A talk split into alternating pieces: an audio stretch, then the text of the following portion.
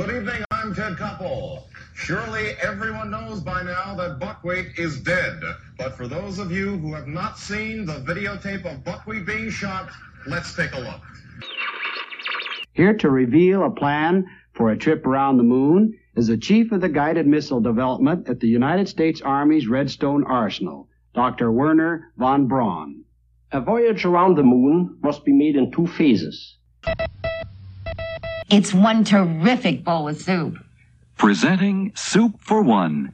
Single serving cans of great soups from Campbell. It's one terrific bowl of soup. Old world vegetable. Just add half a can of water for one terrific bowl of soup. For when I miss family dinner. Old fashioned bean. It's one terrific bowl of soup. Golden chicken and noodles. Soup for one is one terrific bowl of soup. Soup for one from Campbell. For one. Anyone. Ty Webb, Heavy Longmire, Gustav Mateblanc. Is GLK London transmitting on the shortwave band on 10.4 meters at a frequency of 250 megacycles per second. This is GLK London transmitting on the shortwave band on 10.4 meters at a frequency of 250 megacycles per second. Can you hear me? Can you hear me? Can you hear me? Can you hear me? Come on then, Plato. Enlighten me. This is this is weird that I can relax. I guess I normally have the headset headset, on. on. so this isn't that weird. Never mind. I've only ever worn the headset, I guess, to record once with Megan on Megan's movie podcast when I did Tombstone a couple weeks ago, which I would like to encourage everyone to go listen to. We had a good time, and she was kind enough to put up with me while actually uh, her. So do me a favor and go listen to that on the Blowout Podcast Network. Speaking of Blowout Podcast Network, She called you out for whore, which is a very harsh word. Although you were accurate in using the word for I prostitute. stand, I stand by the word whore. I wonder if we should just move to prostitute because prostitute is it just sounds nicer. Like coming out is it is that because like I think all German language is is uh harsh sounding. Typically, is is whore Germanic? No, but I'm just saying like that is it that word or is it the implications of that word that that we've Okay. I'm Gustav Monteblanc. Sorry, I have Sorry that was a wrong number. From Oh, very, okay. From, from an aged lady, but it was from my general area code, so I had to check it out. Have you ever uh gotten a date off a wrong wrong number? No. Have you? I don't think so. I don't. I have not. No, I, I can say for sure I've not. I seem to think that like somebody in high school got a date off of it, but I, you know, that could just be something I saw in a movie. Before we go any further, this is Can You Hear Me, the podcast that's normally three guys, but two of those guys don't care about you anymore, and it's only your pal Gustav. So, what do you think about those lollipops with Hold uh, on a scorpions second, in damn there? it. And then we have Professor Brad, host, author, award winning historian, host of the Below the Belt podcast, preeminent animal cage fighting expert, and someone that wouldn't mind getting a date off a wrong number. Well, I, I mean, I don't think anybody would mind it if the person on the other end was hot and awesome. You know, right? Yeah, no, that's a valid point. Sure. Okay. So Ty is probably off having some type of relations with uh, a Swedish heiress that's 13th in line for the Swedish throne right now. And Heavy, I think, may be stuck in a gully somewhere with a leg broken because we haven't heard from him in about five weeks. I imagine Ty. He's there's mountains in the background. He's on a sailboat. The the wind is blowing through his shirt, which is unbuttoned down to about belly button. Yes, and it's just uh, bare chested, beautiful woman in the background. I imagine Heavy sitting in traffic. Now Heavy's Heavy's somewhere out on the prairie. Okay, I, I imagine. I mean, that's that- the ideal situation for him. I imagine that he has done somebody wrong on a fur trade or swindled somebody over a mule and things have gone bad. He may have an arrow stuck in a leg.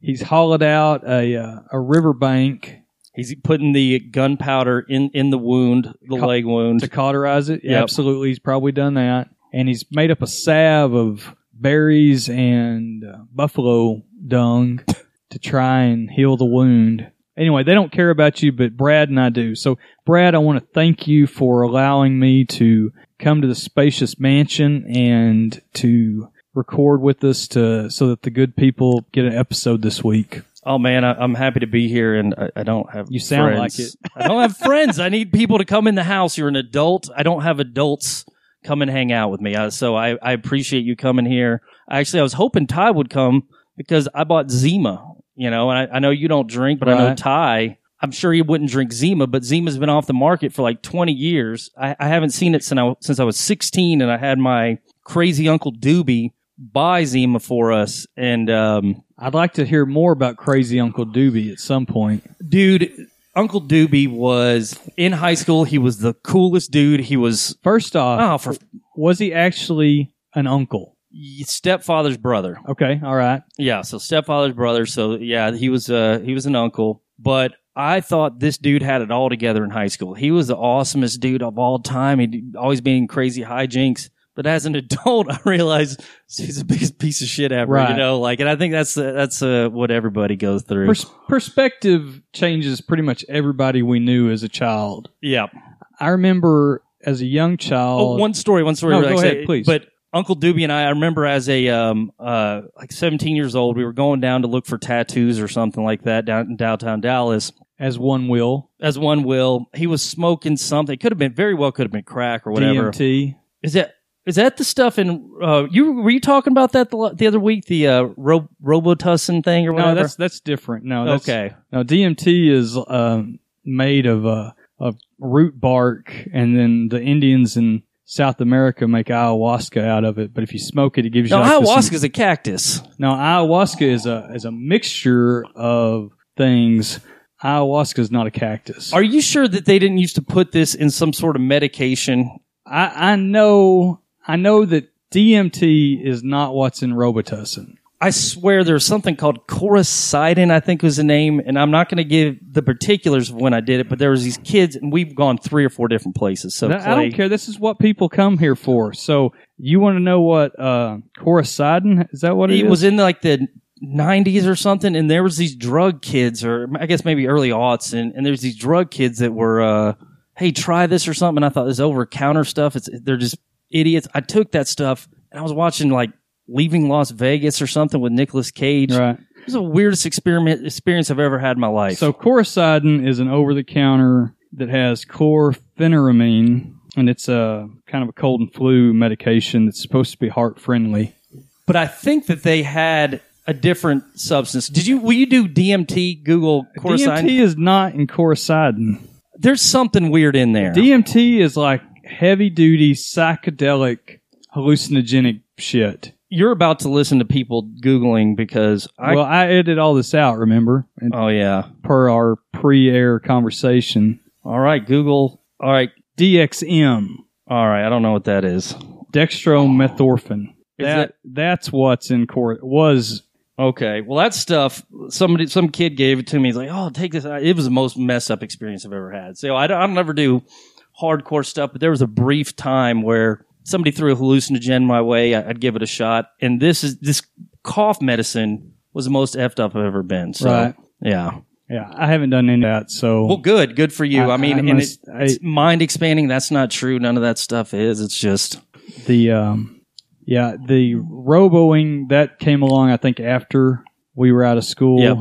me and my former co-host. But um, oh, it, so back so to back to you and Uncle Doobie. So we're we are um, driving down, and again, high school. I never did any of this stuff, but it, you know, whatever. But we're driving down. He's doing something in the driver's seat. I'm in the passenger seat. He's messed up. He he is messed up. But I'm I'm 17. I'm thinking this dude's cool. We're you know bulletproof. There was a hitchhiker. You know, this older black guy, probably I don't know 40s, 50s, or whatever. Uh, my uncle sees him. He pulls over to this hitchhiker, and the hitchhiker's like, "It's like, where are you going?" He's like, "Oh, I'm going about 15 miles up the road to so and so exit."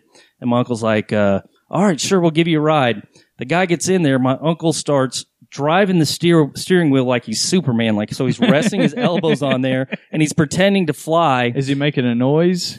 I don't even I don't remember if there's a noise, but after about half a mile, that guy says, "Oh, I need to get off here." So he wanted no part of Right. it. He was That's uh, that's fucked up when the hitchhiker Yes. wants out. He does not want anything to do with Uncle Doobie. Which is kind of. Did you ever read or see Fear and Loathing in Las Vegas? It, it- now that yeah, uh, what's his name? Um, Tobey Maguire. Tobey Maguire in the played movie. The yeah. hitchhiker in the movie. Yeah, he wanted out. Yeah. Well, is Uncle Doobie still with us?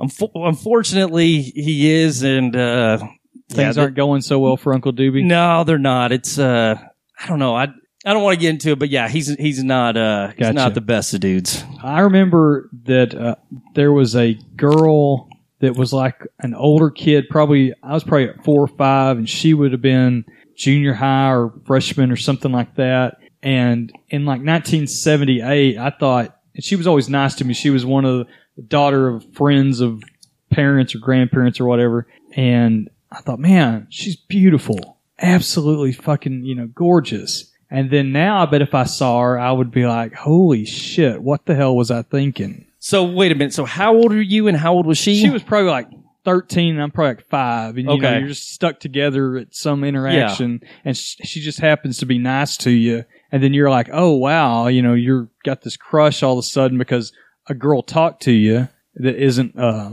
That's a completely different situation. but no, it's how the perspective of how you see somebody when you're young, and then as you're an adult, you look back and you can say, "Well, what the fuck was I thinking?" Nah, dude. I bet if I you realize it's apples to oranges. Okay, I'm trying to form some type of emotional bond here with you. But You that really- one just doesn't work. You really have been isolated too alone without any adult conversation. I, dude, I'm telling you that I think is the only thing I've got going for me because I'm so awkward dealing with other humans that it's uh it's it's the only thing about me people find interesting just because I'm such a uh See, I think you you facilitate that some. but I I, I do a little bit you but use the awkwardness as a crutch. because it's fun and because I I, I guess I know the rules uh, for for human interaction, but I think a lot of them are dumb, and I and so I kind of want to get to the point sometimes, and I do I guess troll people by saying things that uh, I know is not the proper way to say. Right.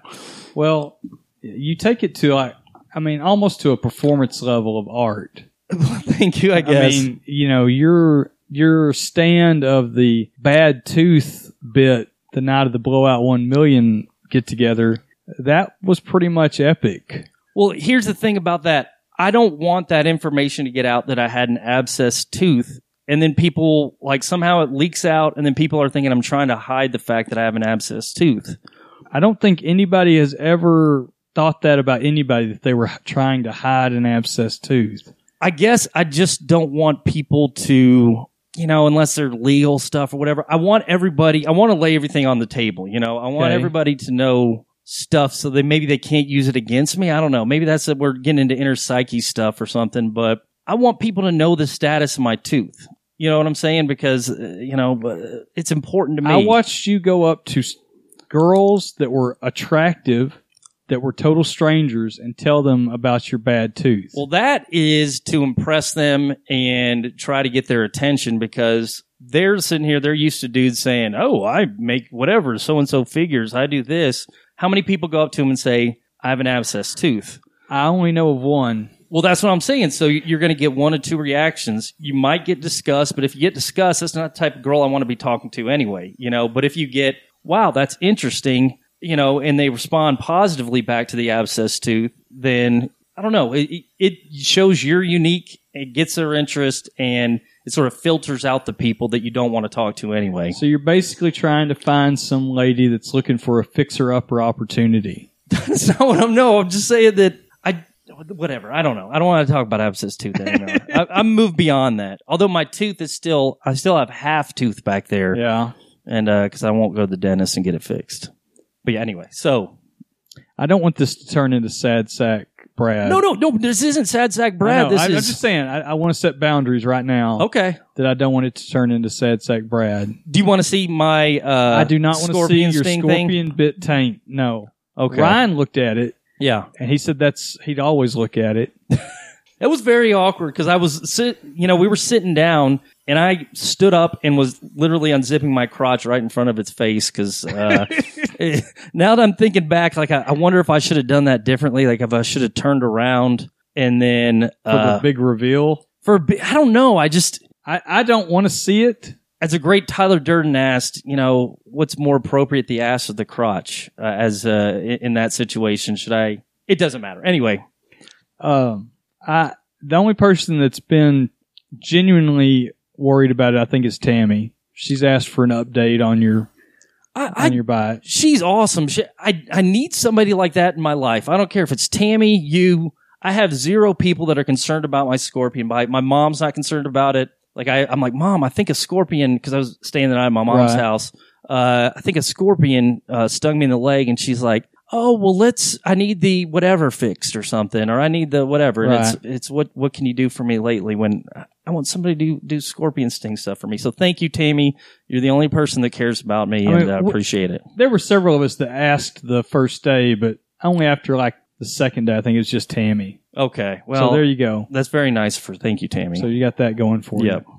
Now I did post that we were going to be meeting tonight. Awesome. And I asked for Twitter questions for you. Oh boy. Okay. I'm glad there's structure here because, like you said, what do you what do you want to do? And I started putting together these lists of things, and then and and I was so afraid that it was just going to be casual conversation. I wasn't going to live up to that because I'm just so scatterbrained. That's why I take extensive notes. But but thank you. This is good. So we got some good ones. Okay. Good. Or at least they make me laugh. Okay. So first off, we have um, Cody, longtime friend of the show. Aphex Cody. Aphex Cody, or as he's being known today, Goofcore. I don't know what that means, but Cody That's cool. operates on his own plane of vibrational existence. Okay. About on the 33rd harmony. So whatever Cody's up to is unique for sure. And he asks, what are the long-term consequences of using breakfast soup?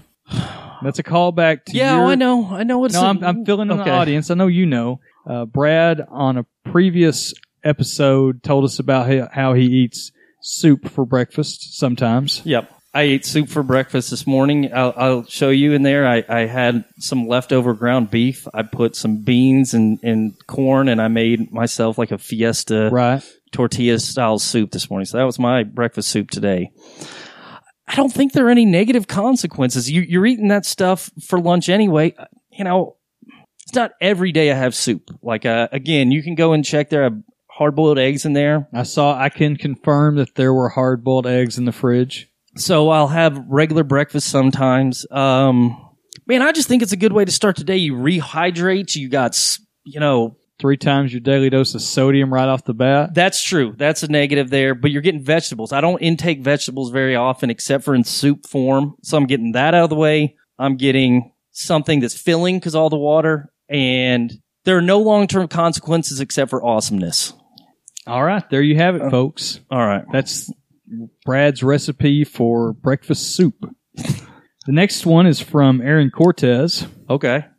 And he asked if Texas were to secede, how long before we go to war to get back the original border? Oh boy, that's a great question. Okay, first of all, I I should say, and I don't know if I've ever talked to this about about this before, but that idea that Texas can secede is based on nothing. Okay, so at the Texas, you know, uh, secedes from Mexico, or yeah, Right. essentially secedes from Mexico, uh, becomes the Republic of Texas. They're begging the whole time for the United States to accept them. Sure. They're not in a position to be setting the rules. Okay. So the United States finally gets around after Texas essentially tricking the United States into accepting them and the U.S. doing this unconstitutional, B- unconstitutional BS to get that in. Do you know anything about this? Vaguely, but go- Okay. not to the extent that you do. So there's like, you have to get two thirds because they recognize Texas as a foreign nation, uh, but you recognize a foreign nation, but you can't get two thirds vote to form a treaty with this nation. So they essentially made some BS to get it in the Right. majority. But they barely got it in. Texas then had to vote uh, to to come in. They end up vote, voting overwhelmingly. I, you know, I'm really close friends with uh, one of the guys who uh, who's written probably the most popular book on Texas history. You know, modern book, not Fehrenbach's, but he went through and he says he couldn't find anything, even people discussing the possibility of seceding in the future. And then, uh, you know, you kind of answered, can you secede from the Union with the Civil War? 750,000 people dead. So that talk's kind of messed up, but it's fun. But that Right. kind of talk is really fun. I never heard any secession talk until the um, back in the '90s. Yep. During the whole militia movement and the Republic of Texas militia BS. Yeah. And that ties back to last week's episode where we talked about the Branch Davidians and kind of the general unrest towards the government that was during in the late 90s. So that's the first time I ever remember hearing anything about it was the Republic of Texas militia Yeah. stink. Well, uh, so he's asking we would uh, originally was Republic of Texas. They kind of claimed a land all the way up to the Rio Grande, and I forgot the actual uh, uh, number there, but all the way the little shoot up thing Goes or whatever. Colorado. Colorado. Well, they never controlled that area. They tried to send a um, commission up there, take over Santa Fe, but by the time they got there, they're almost all dead or they were dying or Right. something. So they never really controlled that. But but I guess you're asking. I'm going all over the no, place with this. no, I you're heading straight to it. But um, I don't know. I don't. I, man, I would think people should recognize that should never have, part of Texas should never been part of Texas. Like first of all, original claim they, they was kind of on some uh, you know messed up thinking, and then you go to that area, West Texas, Far West Texas, Trans Pecos, Texas, favorite part of Texas. It's not like Texas, Texas. Like Texas is really up to. I mean, the Panhandle's not really like Texas. It's again, I love that part of Texas, but if we secede, we should just recognize that those are other states. Give that one to Oklahoma, Panhandle, Oklahoma, and New Mexico. I can see us getting some hate mail from our West Texas denizens soon. I'm telling you, it's my favorite part of Texas, but it's not like the rest of Texas. There's a a very it's very different feel out there. Better feel, I would say. Oh my God, you're angry at me. I'm not angry at you. I just know that it, we're going to be getting a lot of, and by a lot, like three messages saying, Well, if we, if we go, why not just take the whole of um the whole of uh, of New Mexico while we're at it? You know. but why would we want it? Well, that's what I'm saying. Why would we want I mean, West Texas? don't get me wrong. I love Santa Fe and Taos and that part of the world, but as economically, there's no benefit of having New Mexico that I know of. Trans Pecos, Texas, same thing. we already got it. I know. All right, I don't like this I don't want some. I don't want some New Mexicans fighting us. Well, that's what he's asking, And- though. You would have New and- Mexicans and Coloradians. New Mexican Colorado food is, is is not that good. I don't like it. Well, yours should be the one answering this question then, because you're saying. I'm not. I'm not a learned man of history. well, this has nothing to do with history. But you are all about history. You are the Alamo expert. But he's asking right now, should we take it? That's a current events question, or how how would we take it, or whatever. Hypothetical current events. Yeah. So I answered your question. Gustav refused to answer it. Aaron, you know where I stand. What do you think? I, I think we just leave it as it is. I don't. I don't care to have it. Yeah, same here. You know, like if you know, or we negotiate, give some other stuff out. So you know, give Panhandle, give Trans Pecos, Texas out to negotiate a peace settlement. You guys have this. Let's just keep the rest of the stuff. I'm hurt by this loss of the Trans Pecos area. Well, no, I love that's my favorite part of Texas, I just but don't know it's why just you're not giving it up. the rest of Texas. Worst negotiator ever. All right, this is from the nicest man on earth, Oh, oh uh, Tom. Tom Ginsburg. I tried to go out with Tom the other day, I saw that meaning that I texted him like ten minutes before I wanted to go out. He didn't. as you are wont to do. Yes. But I, I anyway, I texted him, wanted to go. I can't remember Rainforest Cafe or Right. something with him, and and uh, he wasn't able to go. Someday Tom will do something with you. Okay. If Brad had to write a non-history book, what would he write about? Oh man, um, my boy, I was telling Gustav about the language I'm inventing, about the government system I'm setting up. So language invention, politics. This is a bad question because Political theory. political theory. There you Yes. go. Political theory. Um, I have a couple fiction books in mind. I got an idea for a sci-fi book. I think I, I told you guys about. I thought this was going to be what Mass Effect is about, but people going off to colonize a nearby solar system. They set off. They're moving at sublight speed, and they get in the sleep chambers to go 500 years. They get to this planet. They find it's already terraformed. They find these weird alien species there. And essentially, it's humans that had arrived before them because they developed warp technology after them. And so they are showing up to a place with humans already at, but they're maybe evolved to the planet and then chaos is en- ensues.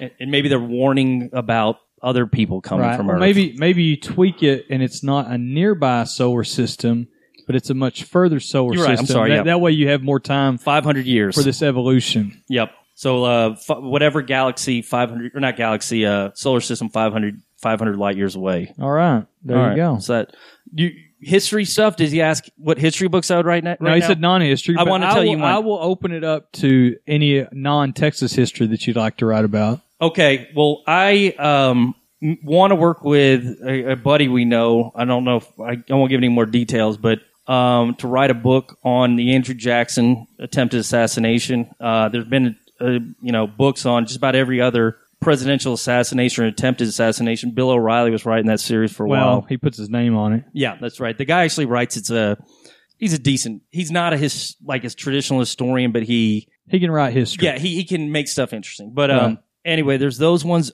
Uh, there's one um, not by that guy, um, uh, but one on the attempted assassination of uh, Teddy uh, McKinley. Nobody's uh, a great one on McKinley and a great one. And I was actually going to give Ty this book um, today, but on the Garfield assassination by one of my favorite uh, historians, a woman named Kansas Candace Millard. Uh, and I got you a book because I was going to give Ty the book, so I'm going to give you a book by her. It's not the same one, Okay. but, but at the end of this, I'll give it to you. So I, I purchased you something. That's very kind of you. So anyway, um, I do it on that. I would do it on um, my dad, and this is something that my dad Earl. I'm not going to do the Tiger Uh-huh. Woods thing. Which is my one of my kids' favorite things to do right now is It's the Tiger Woods thing. fake tiger. Yes, I hate it. I hate it, but it's it's such an earworm. I love it, but I, I started letting the boys. We started listening to the ticket a lot this year, and because they're uh, ten and eleven, yep, twelve, and it's just been he latched on to fake tiger. So I, it's something I hear all the time.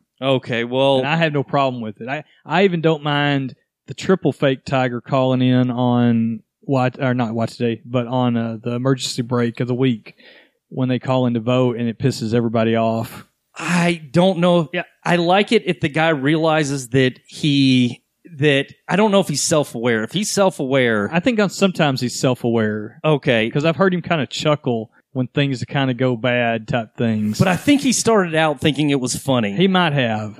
Anyway, Anyway. uh, but my dad, when he was eight, he was growing up in uh, Indiana, and um, uh, he and his buddies. So this was Indiana. This is like same year, really close to the year the Hoosiers is set. Okay. Uh, same year that Oscar Robertson, or close to the year Oscar Robertson's uh, school won won state. So they won the year after Hoosiers. Right. There's actually a race riot uh, after that. Um, Indiana, like a very nice for my dad's growing up, just like what you want as a perfect childhood. Um, but there are a lot of crazy stuff going on there, KKK, all that other stuff. But he's uh he told me this story growing up about him being eight years old, and he him and his buddies were out playing Cowboys and Indians. And have I told you this? I have not heard this. No. Okay. And they drive up to this car in this place that's about to be built into like a, a suburb. And so this is when suburbs are becoming a thing in the 50s. Right. Uh, pulls up to it and he looks in this, this car, this looks seemingly abandoned car. There's a guy in there with a bullet in his head, naked, completely naked. And so my dad, he's actually there with his three buddies and the chubby kid, the friend says, guys, don't tell your parents. I'm going to solve this mystery. So my dad goes home, having just seen this naked dead guy and he's sitting there like, whatever, I want to tell him. And he get phone rings and it's the chubby kid's parents. Apparently that guy wanted to be the first to tell his parents. He knew the other kids would outrun him. So he lied and said he was going to solve it. And so my dad, uh, had to tell the parents and then the police recover the body and everything. Well, it turns out, and I don't have the full story. Actually, about two years ago, I went and collected a bunch of articles for my dad to look at.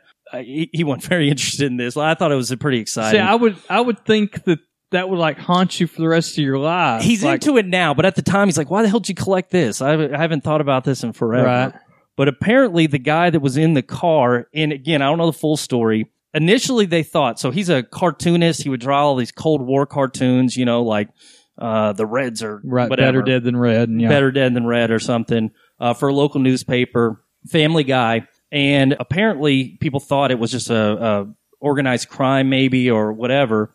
But then it started getting out that the guy was gay. All right, and so they thought it was these homosexual orgies. I think is what they were way they were describing in the newspapers. Okay. But it turned out, I think, and and we're gonna if we ever do something with this, uh, go get the court transcripts. That that guy, his lover, was the mayor of a neighboring town. And so if this is the 1950s, you got this velvet scare going on within the red scare. If you got any connection to homosexuality, they, I mean, there's the, the social stigma, but also people think you might be subversive because Right. the Russians can turn you. So he threatened to s- s- reveal the homosexual relationship, and the mayor's son killed him, from what I understand. And, and so, if I wrote the book, you know, you'd have the setup for the murder, or you know, maybe a documentary podcast. You'd set this up.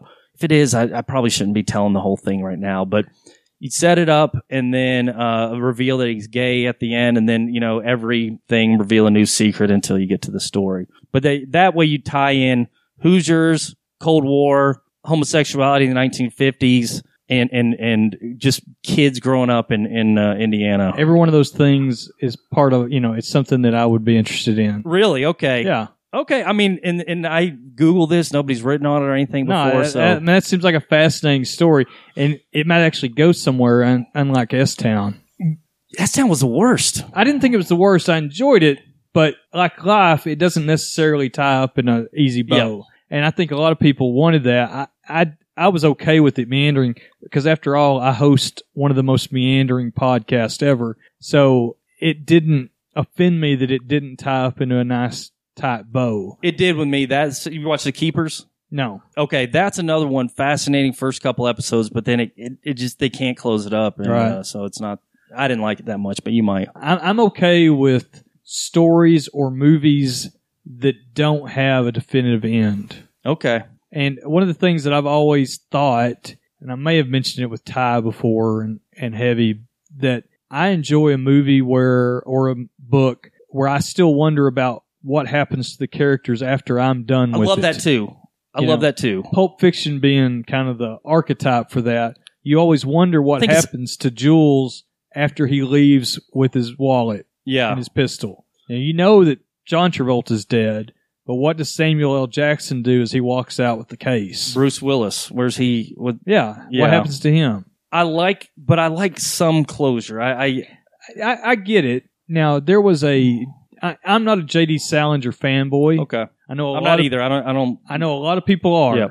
But he had a book called Twelve Stories. I think he's only has like maybe four books that were ever published, maybe five. And twelve stories were twelve short stories, and they all. It's been a long time since I've read it, but at least the way I remember it, twenty years ago, they all just pick up in the middle of the story, Mm-hmm. and they all stop without a definitive ending. Hmm. So you're just kind of like, I, I like that. I and I understand you got to subvert tropes occasionally, but I also think the the tropes are there because that's just that's just a good way to do things. No, I, and I don't disagree. Yeah.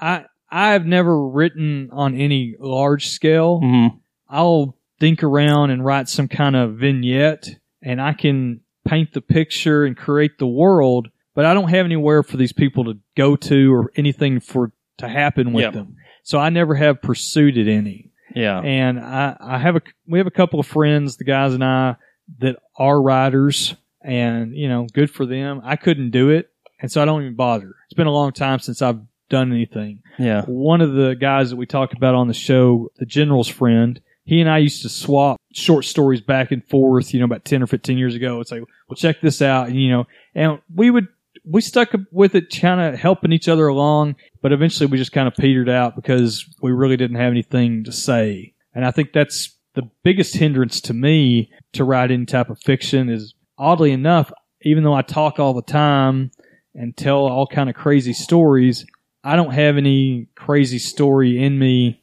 to create. That's why you go nonfiction. I'm the same way. I said as a kid I wanted to be a writer, and so I started doing it. And I, I would say I came up with this. Remember, Marvel had this. You write a story, uh, comic book story. I Had this great story. Magneto concentration camp, World War II. He has this mutant that's made of light that is, uh, um, uh, you know, that the Nazis are keeping, and and him and Magneto they're experimenting on, and they have essentially these mutants, and and the whole story was going to be the light mutant and Magneto try to make an escape from the Nazi camp, but I guess the, the light mutant gets caught. I can't remember exactly the story. And the light, he starts dying, and the light starts to fade out his eyes, like Magneto losing his humanity there. And then Wolverine and Captain America come in. Time traveling? No, no, they were around back then. Duh. Wolverine wasn't around during All right, he World was. War II. yeah, he was. The No, he dude's like wasn't. 300 years old. Wolverine He was wasn't born in around. early 1800s Canada. Okay, I don't remember that. Maybe the canon's changed.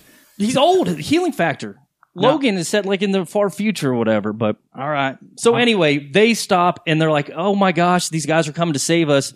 But they're like, "Nope, we're just stealing this Nazi technology. You guys have to because that's what the U.S. government. They're the last thing we're we're going to get to the Holocaust people, but it's going to be after we get the technology and the the Nazi stuff we want. We want the information on mutants, and there'll also be a Nazi mutant team that Captain America and Wolverine are fighting. What do you think about Nazi technology? I've, I think it's amazing. I think I love the sort of history by there because like this is one of my things is like um, the world's real. Well, I don't want to get into this. The world's really fortunate that Hitler is horrible at warfare because they invented a lot of like crazy stuff that would have been in a different place. It's it's, it's amazing stuff, but this that they build it instead of building practical things. So anyway, um, like, like V two rockets Oh, and no, everything, I- beating the United States to this stuff. We would not have gotten to the moon or into s- suborbital space had we not had the German scientists. Yep. In the Soviets when it got Sputnik over there Right. and everything. got, you know, the Soviets had their German scientists they captured, and we had ours. One of the things that always cracks me up, and I'll have to, I can't think of his name right off the top of my hat. The Walt Disney Studios made several space themed educational movies at the start of the space age. Mm-hmm. And one of the main guys they had, I'm going to just pause and look it up because I can't, it's going to kill me if I don't know. Well, here I'll uh, I'll I'll vet. We can just, you can just wait for a second. No, no, no. I don't want you to have to cut stuff out. It's easy. I use truncate silence. You don't talk, and the program cuts it out. Ah. you use Audacity. You don't use that. No, I, I don't use that. It takes like a minute for it to do, the program to do it. That's I'll- extra work, though. I'll show you how to do it. I'm entertaining people right now. You are entertaining people. You can talk if you want. It doesn't matter. I'm still going to edit it. All right. I mean, I'll edit. I'll, I'll leave you in there if you're talking. But the point is, is you go up there to effects and click truncate silence, and you set your threshold low enough that it doesn't clip off the trailing ends of words, and it just goes and cuts it all oh, down. Oh yeah, yeah. Okay, I know what you're saying. I've, yeah, I've seen that. Captain America, Wolverine fighting Nazi super mutants. Magneto, Kid Magneto, getting getting escaping with light mutant. That's exciting stuff. I don't disagree. Okay. I don't. Have you found what you're supposed to be no, looking not yet because you're, you're distracting me. Okay. You can keep talking. You don't have to. Okay. Well, I, I don't know. Are we are we recording? Because I want to go. Keep, It's it's recording, so whatever you say will be recorded. well, I want to move on to the next Hold thing, on, I but I'm wanna waiting get- for you to. All right, well, I'll just I'll cut it out. That's fine. No, right. finish up with your silly man. My silly man, Dr. Wernher von Braun. That was like the king of of uh, German space technology and rocket technology. He may have been the one that did the V two. And then we we got him before the Yeah. Soviets did. He was he invented the V two. Yeah. Yeah. So here he is, 1944. He's raining down. You know, not directly, but he's responsible for the raining down of terror Killing American soldiers. on Britain. Just Yep. totally because the the battle for Britain had effectively ended. Mm-hmm. But here come the V2s and you can't stop them. So, and then 15, 20 years later, he's a smiling face in a Disney movie telling you about this rocket that he's. Oh, no kidding. Oh yeah, he's on So he's in the. Disney movie. He's in the Disney movies talking about how how they're going to do this and then we do this, and it's just like the most nonchalant thing in the world. Yeah. Okay. Which you know, I guess you could make a parallel to tying into uh, Disney's uh, anti-Semitism that gets always brought up, but I always question. Uh, but I mean, well, I don't know. I don't know I don't think I don't that. think uh, Braun was a Nazi. Again, going back to German versus Germans Nazi. versus Nazi, that's Yep. a line that we have uh, gotten rid of. blurred. Which we probably I don't know if we should or not. well, I, it's it's it's difficult. It's I'm getting to the point where, and this is bad, and I, I see people hate this, but I don't I don't like killing anybody that could have existed in history. Like I really don't like. So in World War II games. I feel weird killing anybody. Like I, I, I do. Like, cause I'm thinking I'm shooting this Nazi or not Nazi, some German kid. And I'm thinking this isn't a Nazi. This is some kid conscripted into the German Right. military, defending his, what he thinks is his homeland. He thinks he's Americans. He's been fed this propaganda where Americans are going to come in, rape his mom and Sure. sister and everything. And I'm shooting in the video games. I'm not shooting a Nazi. I'm shooting a, a just some kid. right or My- or a or a tailor or a cobbler. Or, you know, it's Yeah. It, it- yeah, that's one of the things, and, and the kids and I, we've talked about that because they're at the age that we talk about history. And I, like, you know, there's a big difference between somebody that's in the SS Yes. versus somebody that's just in the Wehrmacht. Yep. And you know, I, this is going to be interesting. Our Germany numbers are going up every Okay. every you go. So if we have some German listeners that would like to give us some perspective on World War II and ideology, we would gladly entertain that because we have a very U.S. centric view of the world, and sometimes that's entertaining. But when it comes to things on this level, I do think that we're very myopic. Two- Can I close two thoughts on this before finishing my comic book thought? And then, Okay. uh, all right, uh, one thought. I was uh, seven, 16, 17. This girl named Nora came over from Germany. She was an exchange student, staying actually with the person I told you that lives in your general area. Okay, gotcha. and um, made out hot, very hot, boobs, like maybe the second set of boobs I'd ever touched or whatever. But that night, we were like calling her like a Nazi and like all this, like, what are you from Germany or something? She's crying, you know, like, Holy shit! like, and I felt, I just felt terrible, but um, uh, that's one thought with that. But anyway, she she ended up um making out with another friend a couple years later, and like then he made out with another girl. And, and the last memory I have of her is her throwing like a bottle of beer at him, saying "Merry New Year, asshole" in some German accent. So that's one story. now, just for the record, you would never treat someone like that now. Well, no, I didn't do anything. Oh, the oth- the other guy did. Okay, sorry, Yeah. I- I misunderstood. So I would have been happy to feel her boobs for a very long time. So um, that's one story. Other story, and I might have mentioned this on Below the Belt one time, and I know we're going on weird. No, okay. we're, we're, this is what we do. All right. If I were to make a movie, there is an incident. Have you ever heard of the Battle for Castle Itter? Yes. Did I mention this on the podcast? I don't won't think retell you the have. story. I don't think you have. But you, it's- you can save it for yours. You can save it here, wherever you I'll want. go ahead and do, do it here if that's okay. So there's a bunch of POWs kept in a castle. and I believe it's Austria. It'd been prote- uh, like the French world champion, a former French prime minister, and they're being kept as these political prisoners that are high ranking. Uh, well, right before the end of World War II, their guards realize we get we're going to get the fuck out of Right. here. They leave the prisoners. The prisoners are sitting there waiting for the Americans to come in, but they hear a group of SS had realized that this castle's been abandoned and are just going to kill them because they just they don't want to give up the cause and let these Right. people go. Well, this French tennis champion runs from Castle Itter, goes to the front lines of the Americans. Actually, I think he first encounters a group of Germans who are saying, "Well, shit, we don't want to see people get killed unnecessarily." So he gets some German soldiers. He also goes to like a a, a black tank unit in the United States. He gets those guys in a single tank, and it's got to be like three or four you know, uh, of these black tank unit and then like some like eight or nine Germans and then this just random prisoners of war defending a castle from a hundred SS soldiers, uh, overnight and like the tank gets blown up and, and that's always seemed like the awesomest movie to me, Right. but nobody's, nobody's, uh, There was a, a movie called Castle Keep. Now it's not. Okay. It's not. don't that you tell full me my story, movie idea is gone. But it might. It might be tied to it. It's been a long time since I've seen that. ah, well, fuck. And it had a guy with a p- eye patch. Was one of the American guys. Well, everybody's got an eye patch in, in those it's, movies. It's not a bad look. I wish I had an eye patch. Well, you could just wear one, and if somebody calls you out on, it, you can say, "Well, my eye got better." there you go. I I, just haven't taken it off in a, in a long yeah, time. it's it's still a little irritated. Yeah. All right. Well, anyway, all this is to say that I tried to write this comic book, but I didn't have anybody looking over my shoulder, and it was fiction, so I didn't have anything. I didn't know.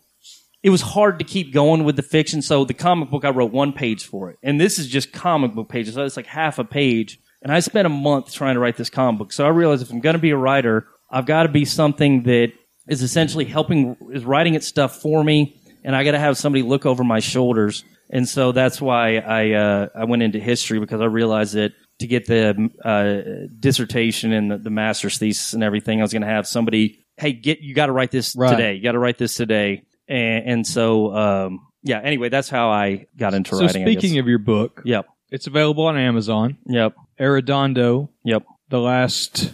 Spanish ruler, Or, uh, Texas, northeastern, New Spain. There you go. Yep. So it's a s- true story of Arredondo, who was the viceroy of. Uh, Nope, Commandant General. sorry, Commandant General, the big difference between theirs, one's officially a civilian position, one's officially a military position. Doesn't matter. gotcha. Yep. And his reign of terror and hard fistedness over the inhabitants of northern Mexico and Texas. Yep. Yep. So it's just basically uh, the way I describe it is so the United States declared independence from Britain. We had this American Revolution, not that bloody. Mexico was completely different for a million different reasons. I think bloody, it lasts a long time, it starts and it stops. But just like the British tried, tried to stop the United States from getting independence, the Spanish tried to stop uh, Mexicans from getting independence, but they used a lot of brutal methods. So this is a Spanish guy that's sent to Texas to crush not only revolutionaries, but the United States is looking over at Mexico, all this fighting. And, and this is by the time cotton is getting in everybody's uh, brains in the South. They're looking at all this land that Spain hadn't used for a million different reasons. And they're saying, man, we could use that for cotton. And they're just drooling. So this guy has to keep Americans from invading, plus Mexicans from declaring, from getting their independence, plus Comanche Indians, plus uh, some of Napoleon's exiles. Uh, Oh, yeah, I was about to say he's also kind of keeping the the vestiges of old Spain, which has already you know fallen apart under the Napoleonic Wars. He's trying to kind of keep some semblance of what used to be. Yep. And- but it's it's hard because Napoleon was taking over Spain. Who the fuck were we supposed to listen to? Napoleon's brother is t- giving us orders. Right. We hate the guy just invaded our country. You know. So do we listen to that guy? Do we listen to the people in Mexico City? This guy says I'm taking charge myself. I'm keeping order, and then he was he was trying to keep order while everybody else is saying no, I'm in charge, and he he just had to to kill people to maintain order. And we think he had an eye patch, right? Yes, so he definitely had one eye. I have not. I've heard everybody claim he lost in battle, but I have not found any primary sources Right. saying that. I suspect it's just uh, some sort of medical condition, but but yeah, he, he had one one eye, or at least one working eye. There you go. Yeah. So anyway, oh, uh, so that's the whole writing thing. We went a million different places with that. So. So I'm glad that we tied into the Germans. Okay. Not only that, because like I said, several hundred German downloads this month. Awesome. I don't, I don't know why. We you said it was we got the one guy. We got the one guy. He's a foreign exchange student. Okay. Or some such. But that doesn't account for a couple of hundred other downloads. You're paying somebody in I'm not Germany paying for hits. anybody. It, right now, this morning, we barely tipped over where there were more domestic U.S. downloads than there were Japan and German downloads for this month. Holy shit. I, I can't explain it. I, I don't know what's going on. We also had a download from Iran. Hmm. And I don't know if that's tied to Nima talking to some kinfolk along the Persian pathway, getting back to say, hey, check these guys out from the totalitarian, totalitarian state of Iran. I don't know, but it's it's fascinating to see where these downloads come from. Huh. We've Yeah. con- we, you know, we've consistently had from the UK and Canada, which kind of makes some sense, at least the same language, but I don't know what's happening with Japan and Germany. American military guys. I that's bet that's the theory. I bet a lot of those guys in Germany and Japan at least have some time on their hands, and I bet there's some positions where they're able to listen to their headphones while they're training or something. Yeah, and I, so- that's the only thing that, that kind of makes sense, but that doesn't explain some of the other odd places yeah. that we get it from. Hmm. So it's it's one of those things. Our friend, VPNs. You think about that? Like, so some people using masking Now, stuff. that's possible, but most of our traffic comes via phones, and most people aren't running VPNs on okay. the phone. Good thing. All right. Uh, so you know, I can look at what the referrers are, and then look at what uh, what mechanism they are, and it's typically you know most of our traffic's off the phone, but there is some web traffic, and that could be. I, Okay. I, I'm pretty sure that the Iran download came via the internet. Okay. So that's a possibility, but I don't know anybody running a, an Iranian VPN. I need that, man. I don't have anything to hide, unfortunately, under my internet history, but I, I don't like the idea of the, the man watching me. Right. Well, you'd have to almost use like two VPNs. Really? I think I think for I, I don't know. I, it doesn't matter. I mean the the NSA knows that I looked up. Let's look at what my last search history was before this this Vaughn thing was. Let's see. I hate the NSA knows all, all our shit. Like I, probably the person with the least to hide, but just the this the idea of uh, people all of my shit just. Uh, Yeah, I don't like the idea of it. and I think you and I, a lot of our politics sort of align on limitations of Being of- left alone, that's my biggest thing. And I want to get to that after we get done with the Twitter questions because I, I want to talk um, off the grid talk, and I know you guys talked about it a little bit a couple weeks ago, but All right, well, my history's not that exciting right now. It just has a lot of KJ like searches where there's an actress's name followed by nude. so, friend of all of us, Trey asks. Oh, awesome! He's such a nice guy, dude. He is super nice. like he he's more famous than Oh, us. Uh, way way way Yeah. more famous. But the fact he takes his time to ask questions and stuff like that, I he's, a- think he's that's a really good cool. dude. And he and Austin on their Super Gamecast podcast, that's entertaining.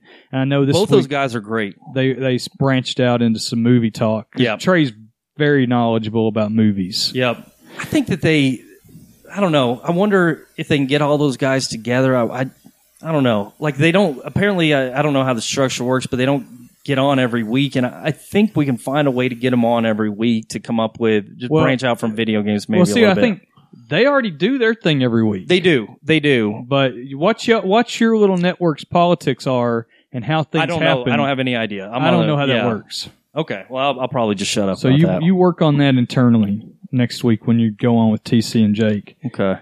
Brad, were the Germans the villains of World War One? Movies and games always depict them as the enemy when I thought World War One had no good or bad guys. That's how I teach it. Now, there the Germans were certainly warlike and they were being aggressive, but the fact is that the British and the French essentially here's the way it was. So this is the way I, I kind of teach it. I'm, I'm doing a little paraphrasing here, but the British French will leave the Americans out. There's a different story in the Western Hemisphere, but British and French got the world. Like they colonized Africa, Australia, a good chunk of Asia. You know, Germany had a handful of colonies. Some other places had a handful of colonies, but Britain and France had everything. And essentially, they- they're getting all the resources, labor from this stuff. And then they kind of take up the position like, after they have the stuff, violence is, we're not, you know, Right. violence is bad. You know, well, you don't want war because you don't, you are in a position to lose things. You know, like, you're not going to gain anything new from war. And so Germany's sitting here. It comes late to the game as a uh, as a as a nation. They got a good industry, resources, all that other stuff. And they look at the situation. They realize the only way we can grow to the point where Britain and France are the only way we can get the life they have is through military means. So they're very militaristic. Now, I think they could have taken the economic route, and that'd be the other argument. The United States is doing things different. We're sneakily getting influence. Germany thought, and this is their problem in World War II, I'd say as well, is that the only way to get this from Britain and France is through through taking it through force. The United States, it's, it's a little bit different. We can we'll do sneaky diplomatic stuff. We'll assassinate leaders. We'll, we'll uh, influence campaigns to get our guy in there. Although they're not taking that from the British and French, so it doesn't really fit. But Germany looked at the game. It's rigged against them. They wanted to unrig it, and so they used military means. I don't think that's good, but I also don't think that's I don't, I don't think Britain and France are good. They're they're acting high and mighty when they're not in a position to act high Yeah. and mighty to me. I don't see anybody in the World War One conflict as bad. No, I don't. There's definitely transgressions that Austria Hungary maybe, but cross even the, then cross the pale. You know, Yeah. like the sinking of civilian ships Oh, yeah. and that sort of thing. Wow. Yeah. But overall, I it, I don't think it's it's it was a domino effect that was going to happen. If it hadn't happened on continental Europe, I would have thought if that if World War One hadn't happened, we would eventually have had a war in Western Africa. I think over resources because that's where Germany has a colony. We have Portuguese colonies. We have Spanish East Africa. Oh, I'm sorry. No, I'm saying Western. Where does Germany have in West Africa? Uh, they had. Dadgummit, it's changed now. We I had the- bet, I, I'm not saying wrong. I just know the big I'm try- ones. I can't Africa. think of what it is, but yeah, there's East Africa, but there's also one on the West Coast. We have the Belgians with the Belgian Congo. They're besties with with Liberia, which is a neat story. that Yes, I the Liberian needs to be story right. is crazy. Yep. Yeah, and I, I just think that the resources that were available, and with the limitation of where new land was ever going to be, I think Africa would have been the apex if if the war hadn't happened on the continent. Yeah, because all the empires it was at a stalemate. The only way you were going to get something there, new territory, was going to be to subvert somebody else's territory and erode their foothold in in Africa. but then you don't have the navy to get over there. no, no, So I think if Germany was smart, they'd kind of do maybe what the Soviet Union did and and uh, do independence movements Right. and stuff like that. But I think I think actually, you know, taking part of France and then just getting a good chunk of Europe. I don't know. I don't think that's you know a small chunk of Europe equals a big chunk of other areas of the Sure. world. You know, just because of resources and stuff like that. But well, and like if they if they were there, I think the big thing, especially the difference between what a country needed in 1917 versus what a country needed in 1939, it's oil. Yeah. I mean, the, the, the demand of oil. So there's really nothing on Western Europe for that. Yeah. That's why they started Operation Barbarossa wasn't to take over the Soviet Union. It was to get the oil fields under control so that they would have a, an easy source of oil. But it also was that, and this is whenever you hear somebody say this, is they're almost always the bad guys. We said it in the American West or whatever, but they're not l- using the land right. They saw these Slavs, which I used to think I was Slavic, so I, I, uh, you know, I, I did a DNA crap. But anyway, um, How'd that turn out for you? just a bunch of shit. You know, it, a bunch of no, nothing very interesting in You're there. not three quarters Cherokee like you were always told. No, I, I'm telling you, I, I'd never claimed to be any. My great, great, great, great, great uncle was Choctaw, but then that went to a different branch. Like he joined the Choctaw tribe, and you go look, there's Folsom. What? It doesn't matter. It doesn't matter. But uh, it was also to give these Germans the, this living space because we'll use the land better than the Russians. So. And you know there was a, a history of German settlers heading east and taking you know, into Poland, and just all, as all these times as these borders were dynamic because the Europe that we think of today hasn't been the Europe of the last 400 years. Oh, yeah. And you know Germany wasn't even a country as a unified nation. 1871. So I, I I think that's a great question from Trey. I know that when we got I think yeah, he t- we talked about that. well, we you, talked did, about you the went on there and did thing, yeah. Battlefield. He's just throwing us a bone because Yeah, he's a good okay. dude. But I know that when we got Battlefield and the boys and I have been playing that, we've talked about you know, and I think that game does a pretty good job of kind of balancing it out that you play all the different sides and there's really not a good versus bad Yeah. in it. So that's a great question from Trey. One final thought on that. I, s- I swear I'm, I'll move on. Uh, some some people ask, what if the United States had stayed out of World War One? Would you have had Germany and Britain fighting to a standstill for another two or three years? Both of them saying, "All right, let's give up." Germany gets a little bit more land, but they realize I don't want to be in a war like this anymore. Or maybe Germany. The thought was maybe they're falling to communism. What would have happened then? Uh, but but a lot of people say that if they fought it out for a little bit longer, maybe we wouldn't have World War II. Possibly. You know, I think that the Soviet Union falling to communism was, or Russia falling to communism, becoming the Soviet Union, I think that was lightning in a bottle Hmm. for something on that big of a scale. I, th- I bet you know more about this than me, so I'm not gonna. Maybe a little bit. I, I don't, I don't think that I know much about history, more about anything than you. no, to you do honest. European history. I bet a lot of but, stuff you do. You know, you had the Czar, which only and P- America is kind of oblivious to the fact that we had slavery up until the Civil War, but about the same time, the Russians still had serfs. Oh yeah, And you actually owned, the, they said, I own this many souls. Now, it wasn't slavery in the sense where these were a different ethnic group or anything. These were just poor people that you had full control over and you owned them and they weren't free to leave. So it was true serfdom, but it was basically slavery, de facto slavery, just without the ethnic component.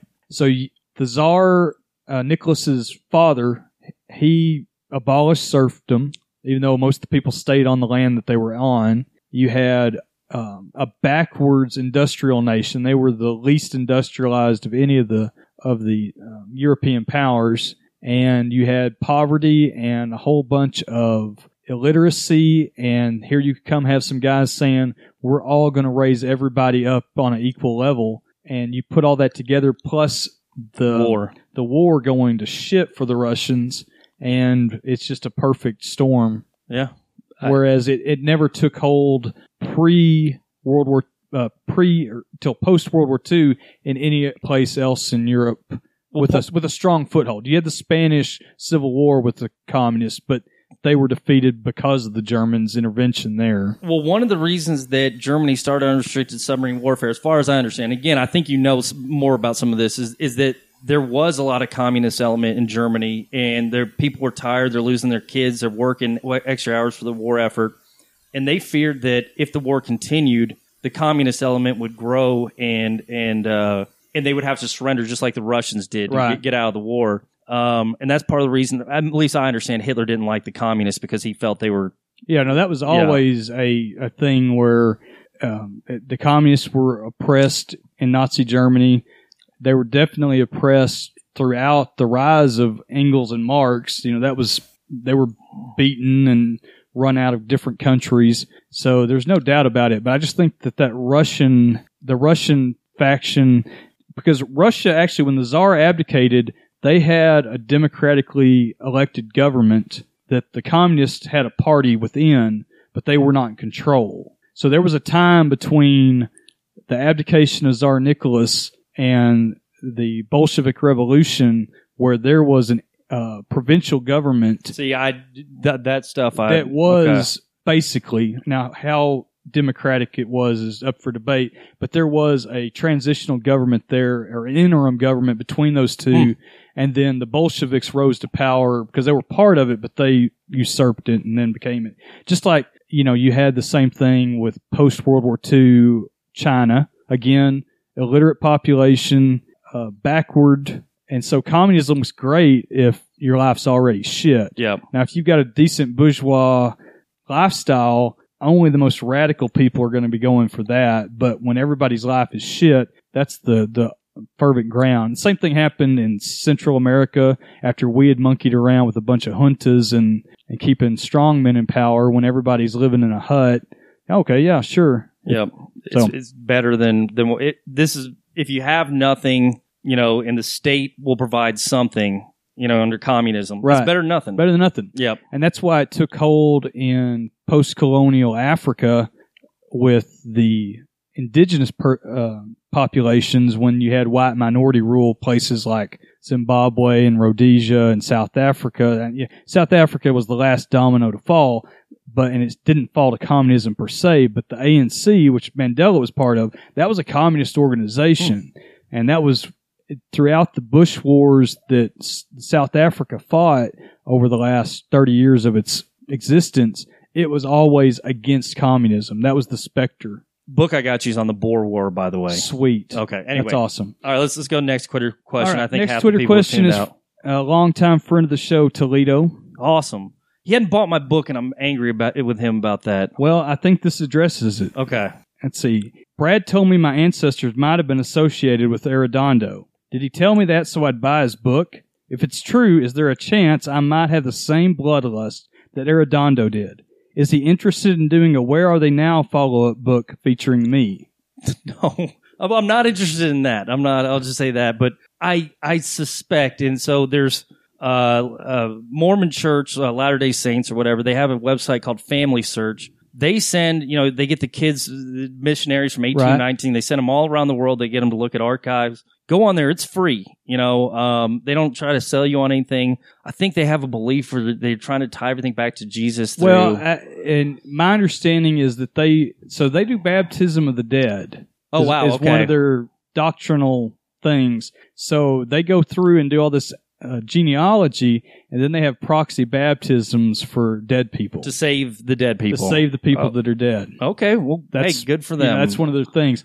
I think that's the genesis of their uh, efforts in genealogy. Okay. Well, so they, they have these records. I, I went a couple generations back from what he said, but there are like these three or four, maybe five. I mean, there maybe there's a couple families in northern Mexico that are involved in everything. And I, the town he's from, uh, his grandparents that came to Texas Right. are from, or great grandparents, whatever, was named after Arredondo's son-in-law. So Arredondo left this illegitimate daughter behind. She, uh, she married this doctor. Really cool story. This guy, this doctor's apparently a hero in northern Mexican history. Like he, uh, uh, hospital in Monterrey's named after him. A lot of towns are named after him. He wrote a lot of this stuff about Arredondo based from talking with his daughter.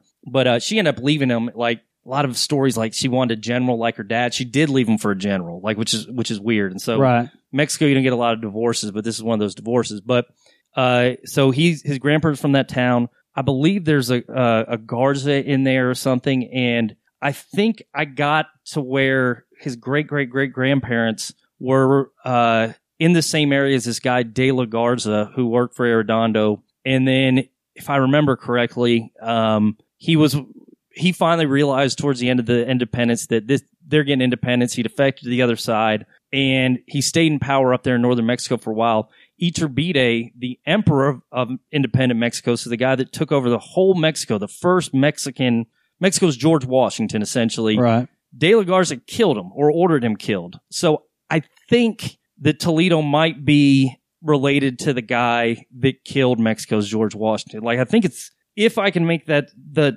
uh, connection or two, I think it'd be pretty pretty uh, uh, straight path. But uh, again, I don't want to do it because he won't buy the book. If this was this episode wasn't going to be named after something about you, its title would have been Mexico's George Washington.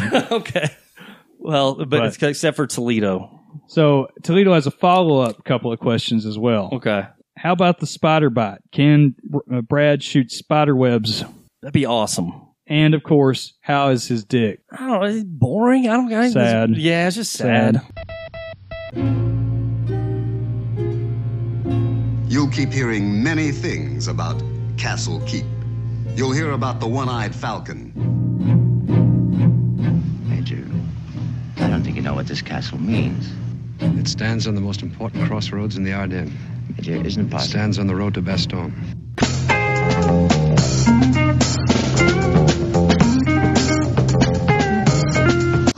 I mean, Texas has more resources, produces more wealth than California. We're the second uh, most populous state, second largest state after Alaska.